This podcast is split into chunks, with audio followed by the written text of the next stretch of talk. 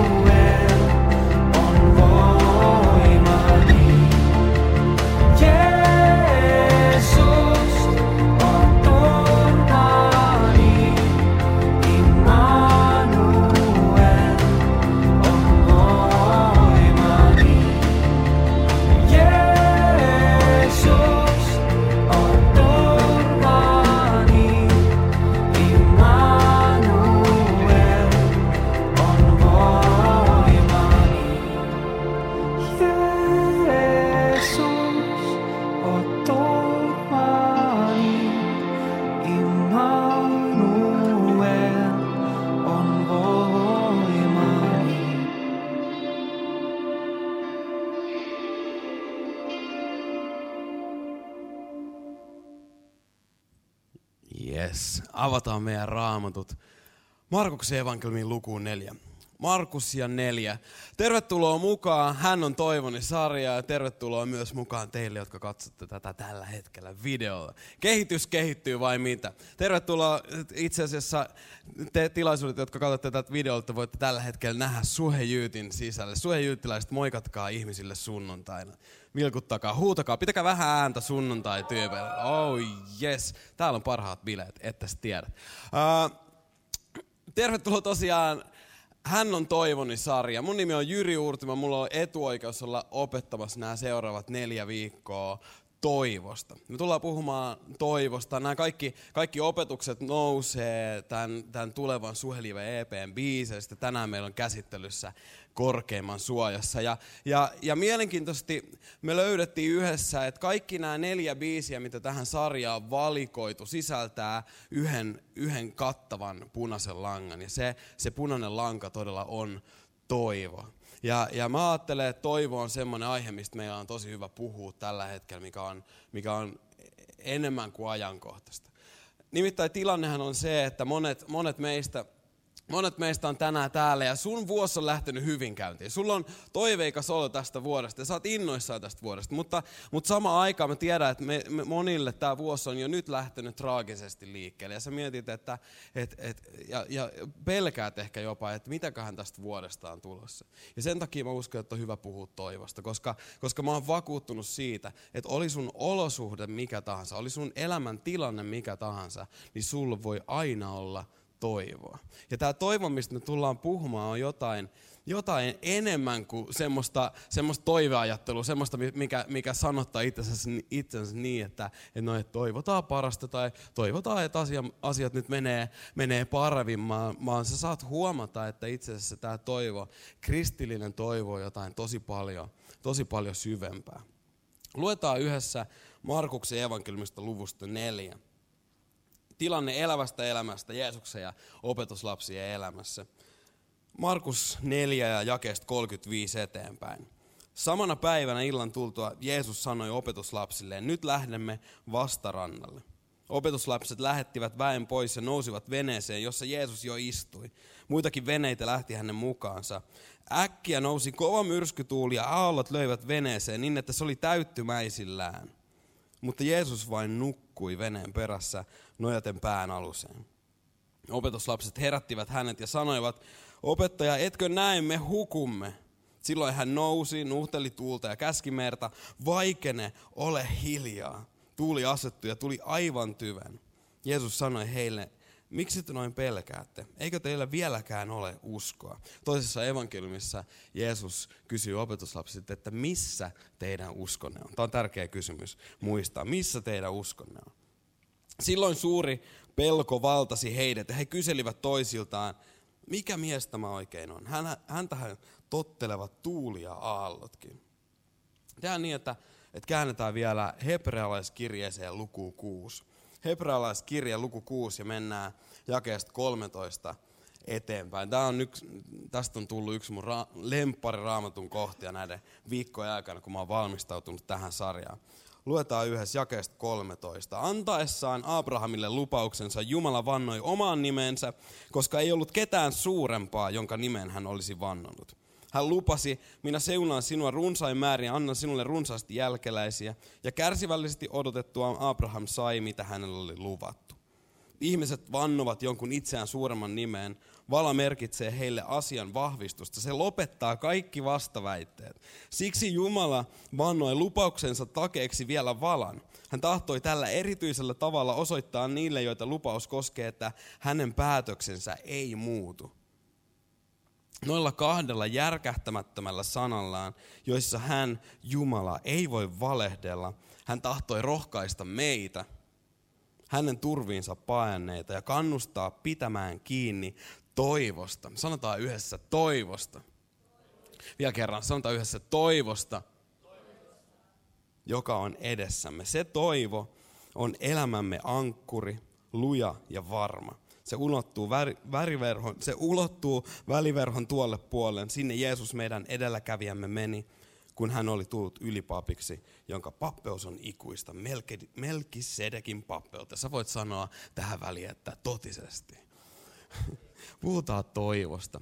Tämän päivän virallinen otsikko on korkeimman suojassa. Rukoillaan vielä lyhyessä tähän alkuun. Kiitos Jeesus tästä, tästä hetkestä. Kiitos siitä, mitä sä teet, teet meidän kanssa. Ja, ja, ja mä pyydän, että tässä vaiheessa avaa meidän sydämet kuulemaan se, mitä sä haluat puhua. Puhu meille Jeesus tänään. Kiitos siitä, että sä oot meidän kanssa ja sä haluat puhua meille. Kiitos siitä, Jeesus, minkä, siitä toivosta, minkä kanssa me saadaan tänään kävellä pois tästä tilaisuudesta.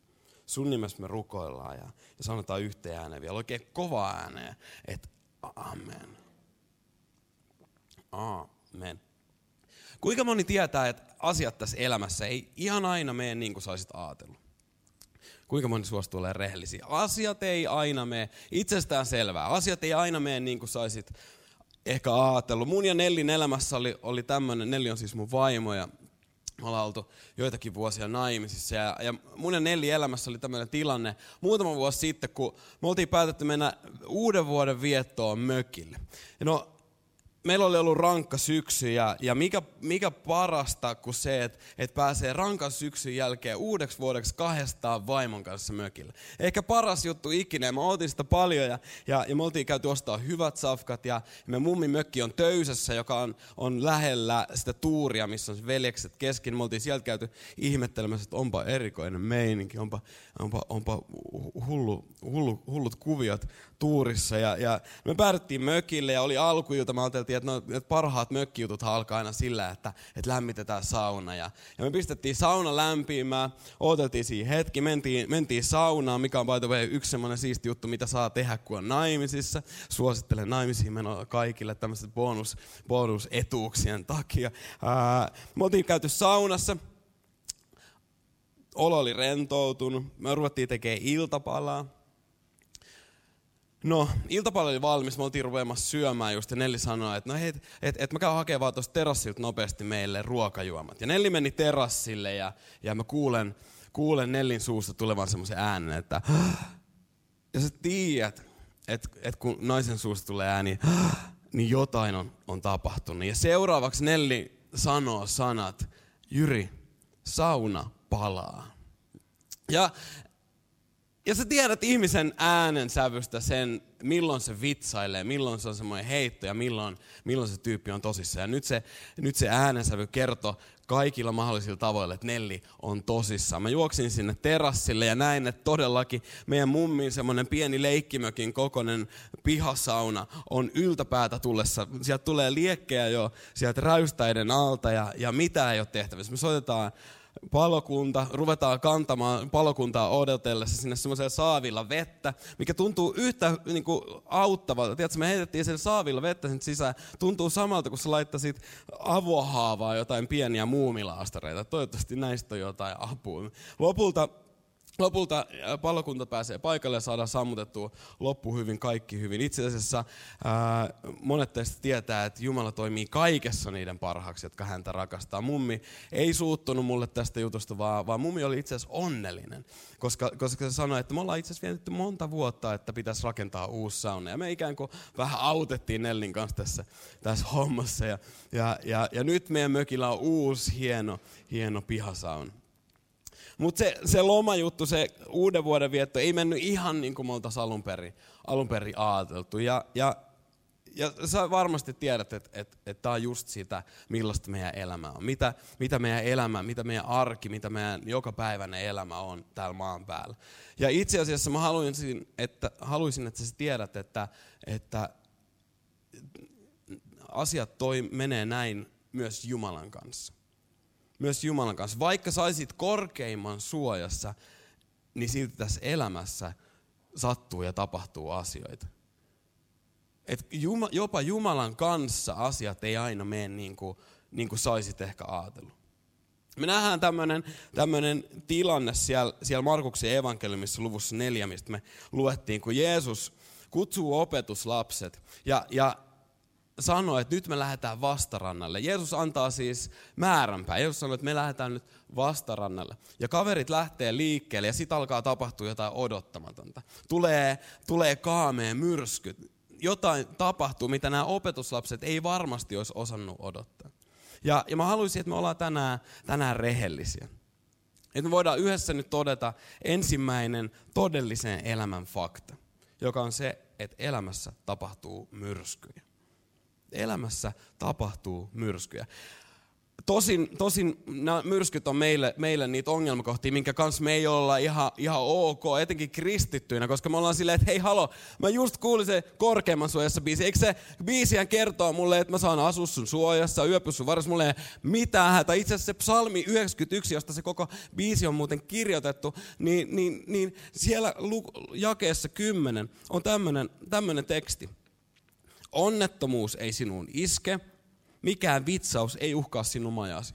Onnettomuus ei sinun, sinun iske, joten Jumala, mikä ihme tämä olosuhde on, mikä ihme tämä myrsky on, mikä tämä tilanne on. Joo, mä tiesin, että tämä juttu ei toimi. Mm.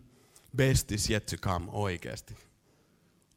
Vai onko nyt kyse siitä, että, että mulle ei ole vaan tarpeeksi uskoa? Mm. Et mun pitäisi olla enemmän uskon henkinen. Mun pitäisi katsoa sitä myrskyä mitä ei ole olemassakaan, ja, ja ikään kuin uskossa vaan, vaan tunnustaa, että myrskyä ei ole olemassakaan. Mm. Ei ole mitään myrskyä olemassakaan, Jeesuksen nimessä. Mm, uskossa ei ole. Ei tietenkään. Myrskyt on todellisuutta. Ja niitä näyttää sattuvan, vaikka, vaikka Jumala olisi sun kanssa samassa veneessä. Todellisuus on se, että et, et meitä on tänään kolmenlaisia ihmisiä täällä. Meitä on tänään paikalla niitä ihmisiä, jotka, jotka on tulossa, tulossa myrskyistä. Ja tämä koko sarja on sua varten, että sä näkisit, että, että se sun myrsky ei ole ollut turha. Ja sitten meitä on niitä, jotka on, on matkalla myrskyihin. Ja tämä sarja on sua varten, jotta sä voisit olla viisas ja valmistautua siihen myrskyyn. Sä et halua alkaa rakentaa sitä pommisuojaa siinä vaiheessa, kun sä näet sen hurrikaanin tulevan vaan sä haluat valmistautua, sä haluat olla valmiina, kun se myrsky tulee. Ja Raamattu lupaa, että se myrsky tulee. Ja sitten meitä on niitä, jotka, jotka on tänään se myrskyn keskellä. Ja tämä sarja on sua varten, jotta sä voisit löytää toivon sen myrskyn keskellä. Ehkä sä, ehkä sä oot tänään täällä ja, ja, ja sä oot kamppailu jonkun synnin kanssa jo vuosia. Sä oot aina vaan langennut siihen samaan juttuun ja sä mietit, että, että onko mulla mitään toivoa. Tuleeko tästä ikinä mitään? Pääseekö mä ikinä tästä yhdestä asiasta vapaaksi? Ehkä, ehkä sä oot naimisissa ja sun avioliitto on romahtamaisilla. Tai, tai, tai sun vuosi on päättynyt avio, avioeroon ja sun tulevaisuus näyttää kaikkea muuta kuin valosalta. Ehkä, ehkä sä oot yksin, ehkä, ehkä sä et ole löytänyt aviopuolisuus. Sä oot ehkä miettinyt jo, jo vuosia, että et voiku, voiku olisi joku. Mutta ketään ei ole ilmestynyt ja sä rupeat pikkuhiljaa pelkäämään, että miten jos se joudut olemaan yksin koko sun loppuelämä. Ehkä, ehkä sä oot menettänyt sun työpaikan tai sä et saa työpaikkaa. Sä mietit, että, että millä ihmeellä mä selviin, selviin tästä elämästä taloudellisesti. Ehkä, ehkä sä oot muuttanut Helsinkiin pakoeessa. Ehkä, ehkä sä et olisi oikeasti halunnut tulla tänne. Ja tälläkin hetkellä se on semmoinen olo, että sä et haluaisi asua täällä. Ja, ja jotta, ti, tilanne olisi, tai jotta tilanne olisi vielä pahempi, niin sä et ole löytänyt täältä yhtään hyvää kaveria. Tai voi olla, että sun tilanne on se, että sä oot lähtenyt viime vuonna seuraamaan Jeesusta. Ja sun elämä onkin mennyt vaan vaikeammaksi ja vaikeammaksi. Me ollaan kaikenlaisissa myrskyissä – Tämän elämän aikana meitä kohtaa kaikenlaisia myrskyjä, mutta se mitä me ei nyt tarvita, se, se toivo, mistä me, mitä me tällaisissa tilanteissa tarvitaan, ei ole semmoista, että me laitetaan meidän sormet ristiin ja puristetaan ja toivotaan, että tämä myrsky loppuu pian. Että et kyllä se siitä, kyllä se siitä, ajattele vaan positiivisesti. Et, et, ei tämä sade voi vaan kestää ikuisesti. Mitä sä, mitä sä sanot kaverille, jonka maailma on, on, on täysin romahtanut? Mikä oikeasti auttaa siinä vaiheessa? Mikä oikeasti lohduttaa? Mi, mistä on jotain hyötyä silloin, kun liekit tulee jo sieltä, sieltä räystäiden alta? Koska ajatus siitä, että mä sanoisin vaan, että no toivotaan parasta, tuntuu aika ohuelta. Ja taas se toivo josta mä haluan puhua, on kaikkea muuta kuin ohutta. Koska, koska myrskyt on todellisuutta. Ne on todellisuutta ja se mitä me ei tarvita on, on joku semmoinen ohut toivo, joka ei kuitenkaan sit sen todellisen elämän kohdatessa kanna. Vaan me tarvitaan toivoa, joka on todellinen. Toivoa, joka on itse asiassa suurempaa kuin se sun myrsky, kuin se sun olosuhde, jonka keskellä sä saatat olla. Ja hebrealaiskirjeen vastaanottajat oli myrskyn keskellä. Hebrealaiskirjeessä, tai hebrealaiskirjeen vastaanottajat oli semmoisessa tilanteessa, että, että ne oli lähtenyt seuraamaan Jeesusta ja, ja, ja kuitenkin niiden elämä siitä eteenpäin oli mennyt oikeasti vaan vaikeammaksi ja vaikeammaksi. Ja ne oli tullut semmoiseen pisteeseen, että ne alkoi miettiä, että, että, että onko tässä jutussa mitään järkeä, että pitäisikö meidän vaan antaa periksi, pitäisikö vaan luovuttaa. Ja, ja tällaiseen tilanteeseen luvun 12 alussa tämä hebrealaiskirjan kirjoittaja kirjoittaa, että juoskaamme sinnikkäästi loppuun se kilpailu, joka on edessämme. Juoskaamme loppuun. Kiinnitä sun katse sinne loppuun. Juostaan loppuun. Mennään maaliin asti. Katse suunnattuna Jeesukseen, uskomme perustajaan ja täydelliseksi tekijään. Rakkaat hebrealaiset, kiinnittäkää teidän katse Jeesukseen, meidän uskon alkajaan ja täydelliseksi tekijään. Mä uskon, että, että, että samalla tavalla Jeesus voi olla meidän toivo. Jeesus voi olla semmoinen toivon lähde, joka ylittää kaikki olosuhteet. Että me, meidän tehtävä on kiinnittää meidän katse meidän myrskyissä Jeesukseen, niin me voidaan löytää, löytää todellinen toivo. Me nähdään se siitä, me voidaan oppia nämä asiat siitä, siitä Markuksen evankeliumin kohdasta, siitä tilanteesta, missä, missä opetuslapset on Jeesuksen kanssa. Mä uskon, että meillä on ainakin, ainakin kaksi asiaa, mitä me voidaan tänään oppia. Oppia siitä myrskystä ja siitä, miten Jeesus on heidän kanssa siellä myrskyssä. Josta ensimmäinen asia, joka me, mikä voidaan tänään oppia tuosta tilanteesta, on se, että, että toivo ja usko on parhaat kaverit. Toivo ja usko on parhaat kaverit. Koska, koska molemmat itse asiassa loppupelissä tarkoittaa Jeesukseen luottamista. Jeesukseen luottamista. Toivossa on kyse Jeesukseen luottamisesta, uskossa on kyse Jeesukseen luottamisesta. Hebrealaiskirjeessä siinä kohdassa sanottiin, että kiinnittäkää teidän katse Jeesukseen ja uskon alkajaa. Ja nyt näiden opetuslasten tilanteessa se oli Jeesuksen idea lähteä sinne järvelle. Jeesuksen idea oli lähteä liikkeelle. Jeesus on usk- meidän uskon alkaja. Mutta Jeesus ei ole vaan meidän uskon alkaja, se ei ole vaan liikkeelle panja, vaan, vaan Raamattu sanoo, että Jeesus on meidän uskon täydelliseksi tekijä. Jeesuksen idea oli lähteä liikkeelle, joten Jeesus myös pitää huolen siitä, että me päästään sinne toiselle puolelle, että me päästään sinne vastarannalle. Jeesus antaa opetuslapsille määränpään. Jeesus ei sanonut opetuslapsille, että hei nyt kaverit, nyt lähdetään järvelle, pyöritään vähän aikaa jo siellä täällä ja sitten hukutaan kaikki. Vaan Jeesus sanoi, että nyt mennään vastarannalle. Ja kristillinen toivo tapahtuu silloin, kun Jumala on luvannut jotain. Nyt Jeesus lupaa vastaranta. Kristillinen toivo tapahtuu, kun Jumala on luvannut jotain ja me laitetaan meidän luottamus siihen lupaukseen. Kristillinen toivo on sitä, että, että sä voit olla varma siitä, että jotain tulee tapahtumaan, koska Jumala on luvannut niin.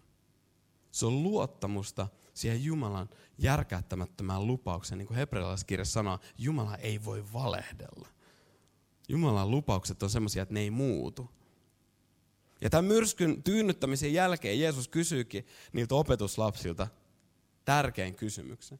Jeesus kysyy, että eikö teillä vieläkään uskoa? Tai niin kuin siinä toisessa evankeliumissa kysytään, että missä teidän uskonne on? Missä sun uskoon. Toisin sanoen, missä on sun luottamus?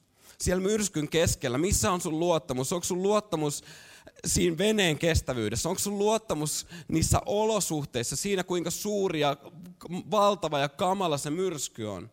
Vai onko sun luottamus Jeesuksessa? Että Jeesus on mun kanssa samassa veneessä. To, sama, tai toinen tapa kysyä tämä, sama kysymys on se, että et, et missä sun katse on missä sun katse on. Kun meillä on vaihtoehto, meillä on kaksi vaihtoehtoa. Meillä on kaksi, toinen, yksi, toinen vaihtoehto on, on katsoa niitä olosuhteita, on, on, on, on ihmetellä ja alkaa ylistää niitä olosuhteita ja todeta, että, että, että tämä on niin paljon enemmän kuin mä ja tästä ei tule yhtään mitään ja tää, ei, ei, ei ole mitään toivoa. Kun taas toinen vaihtoehto olisi kääntää katse Jeesukseen nähdä, että Jeesus on itse asiassa mun kanssa vielä samassa veneessä. Ja mä uskon, että, että, että, että kun me kiinnitetään meidän katse Jeesukseen ja, ja valitaan ylistää niiden olosuhteiden sijaan Jeesusta, niin, niin me voidaan olla niin kuin psalmi 23 kirjoittaja, että vaikka mä kulkisin pimeässä laaksossa, niin mä en pelkäisi mitään pahaa, koska sinä olet minun kanssani. Koska Jeesus, sä oot mun kanssa, niin mun ei tarvitse pelätä mitään pahaa. Ja silloin me voidaan alkaa sanoa samoja sanoja, mitä psalmi 71 kirjoittaja kirjoittaa myös, ehkä myrskyn keskeltä. Hän kirjoittaa psalmi 71 ja 14, että minä en luovu toivostani, enkä lakkaa sinua ylistämästä. Minä en luovu toivostani, enkä lakkaa sinua ylistämästä. Sen myrskyn keskellä me voidaan sanoa, että mä en lakkaa sua ylistämästä. Mä en luovu mun toivosta. Mä en tiedä, miten me selvitään tästä jutusta. Mä en tiedä, miten tämä kaikki tulee päättymään, mutta mä tiedän sen, että Jeesus, sä oot mun kanssa. Sä oot luvannut olla mun kanssa joka ikinen päivä. Sä oot mun kanssa samassa veneessä. Ja kun, mä, ja kun sä oot mun kanssa samassa veneessä, mä tiedän, että, että ei ole mitään pelättävää. Ei ole mitään pelättävää. Mä en luovu toivostani. Mä en lakkaa sua ylistämästä. Usko ja toivo, toivo ja usko on parhaat kaverit. Toinen juttu, mitä me saadaan oppia tästä, tästä raamatun kohdasta, tästä tilan, tilanteesta, on se, että toivo lepää rauhassa. Toivo lepää rauhassa. Roomalaiskirjassa luvussa 15 jake, jakeessa 13, Paavali kirjoittaa, että toivon Jumala, huomaa, kuuntelen nyt millainen Jumala. Jumala on toivon Jumala.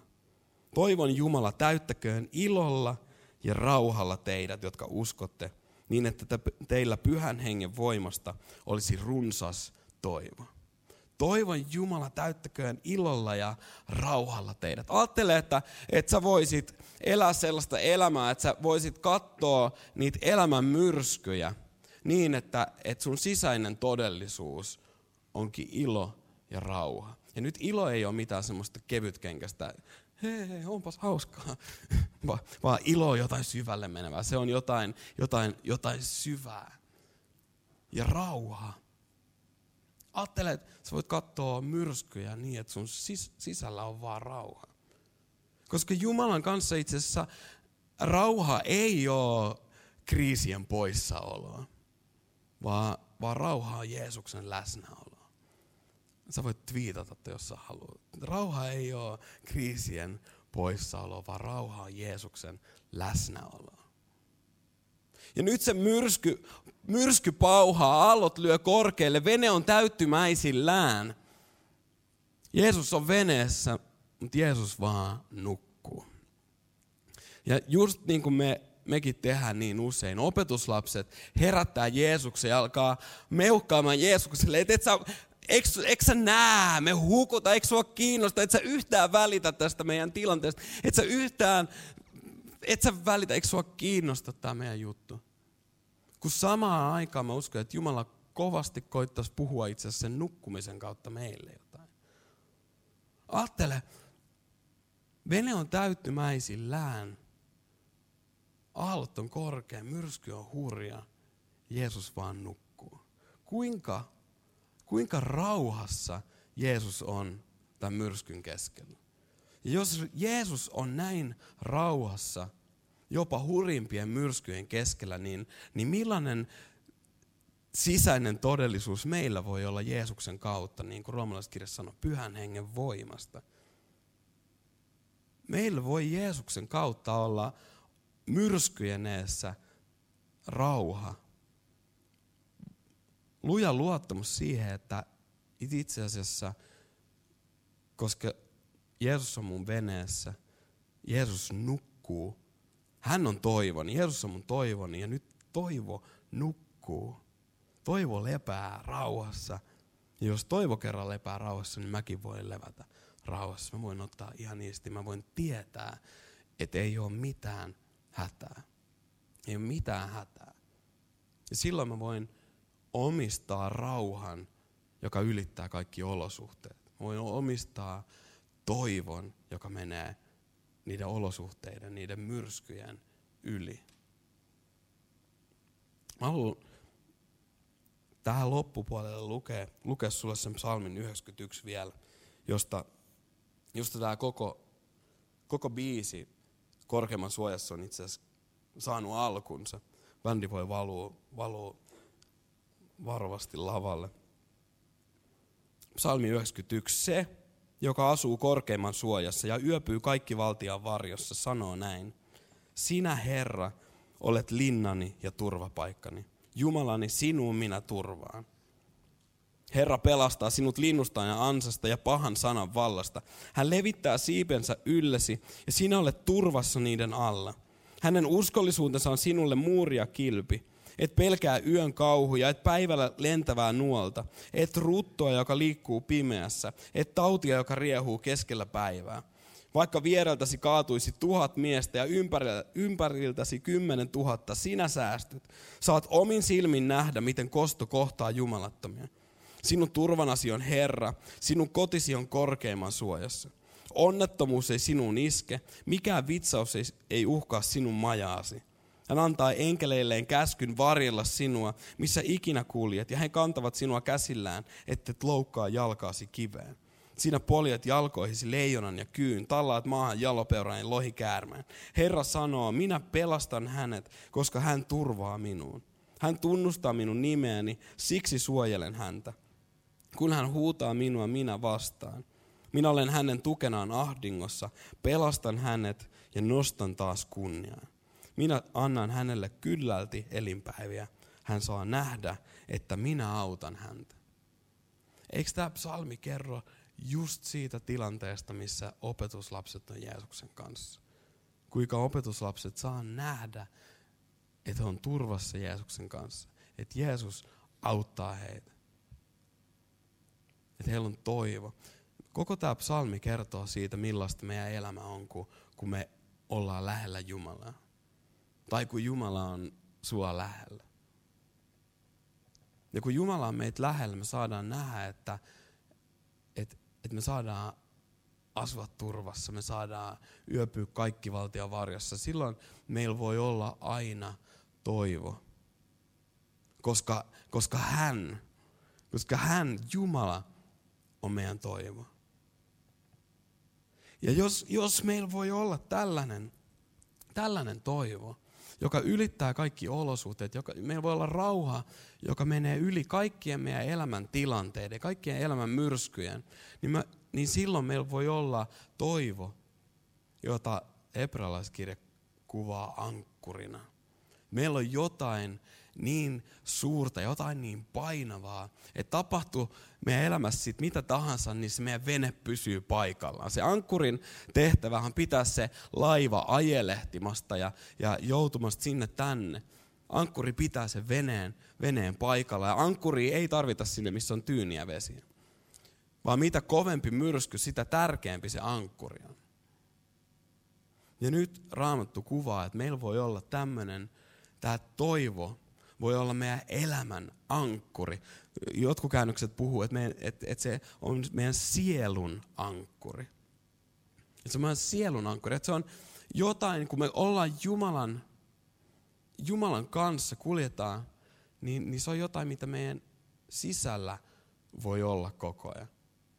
Ikään kuin, mä ainakin välillä mietin, että, että kun on näitä elämän myrskyjä, sitten on, sit on psalmi 91, joka lupaa meille, että ei käy ikinä mitään pahaa. Sitten me mietitään, että, että miten nämä myrskyt ja tämä, nämä Jumalan lupaukset huolenpidosta menee, menee yhteen. Niin mä uskon, että se, se vastaus on itse asiassa tässä ankkurissa. Koska se ankkuri on siellä meren pohjassa. Se ankkuri on meren pohjassa, sitä ei näy. Niin kuin hebrealaiskirja sanoi, että se on siellä väliverhon toisella puolella. Me ei nähdä sitä. Ja siellä pinnalla saattaa myrskytä, siellä pinnalla saattaa tuulla, mutta se ankkuri pitää sen veneen paikallaan niin, että mitään pysyvää vahinkoa ei pääse tapahtumaan. Et kun sä oot Jumalan suojeluksessa, Jumalan kanssa kuljet tätä elämää, niin, niin tapahtuu sit mitä tahansa, niin sä voit säilyttää sun sisällä rauhan. Et sulla voi olla rauha, sulla voi olla toivo, sulla voi olla luottamus Jumalaan sun sydämessä, sun sielussa, sun sisällä. Tämmöinen sielun ankkuri. Ja, ja, ja kysymys kuuluukin tänään, että, että onko sulla, onko sulla tämmöinen sielun ankkuri? Missä, missä sun luottamus on? Kun ei ole kyse nyt siitä, että, että uskotko sä Jumalaa, ikään kuin sillä tavalla, että uskotko sä, että Jumala on olemassa, tai, tai jopa, että uskotko sä, että Jeesus on Jumalan poika, vaan, vaan elämän vaikeimpina hetkinä. Se kysymys muodostuukin itse asiassa, että, että, että missä sun luottamus on. Ne vaikeimpina päivinä se luottamus on se, mikä antaa sulle sen toivon. Ja silloin kun sä oot laittanut sun luottamukseen Jumalaan, sä näet, että Jeesus on mun kanssa veneessä, mulla ei ole mitään hätää, niin sä voit, sä voit sanoa niin kuin psalmin kirjoittaja sanoo. Psalmi 91, että Jumalani, sinun minä turvaan. Jumalani, sinun minä turvaan. Sinuun mä luotan. Tapahtuu siitä mitä tahansa, niin mun katse on Jeesus sussa. Mä luotan, mä turvaan suhun. Tai, tai niin kuin korkeimman suojassa biisissä sanotaan, Jeesus, oot turvani. Immanuel, Jumala meidän kanssa, Jumala mun veneessä on mun voimani. Hän on mun toivoni.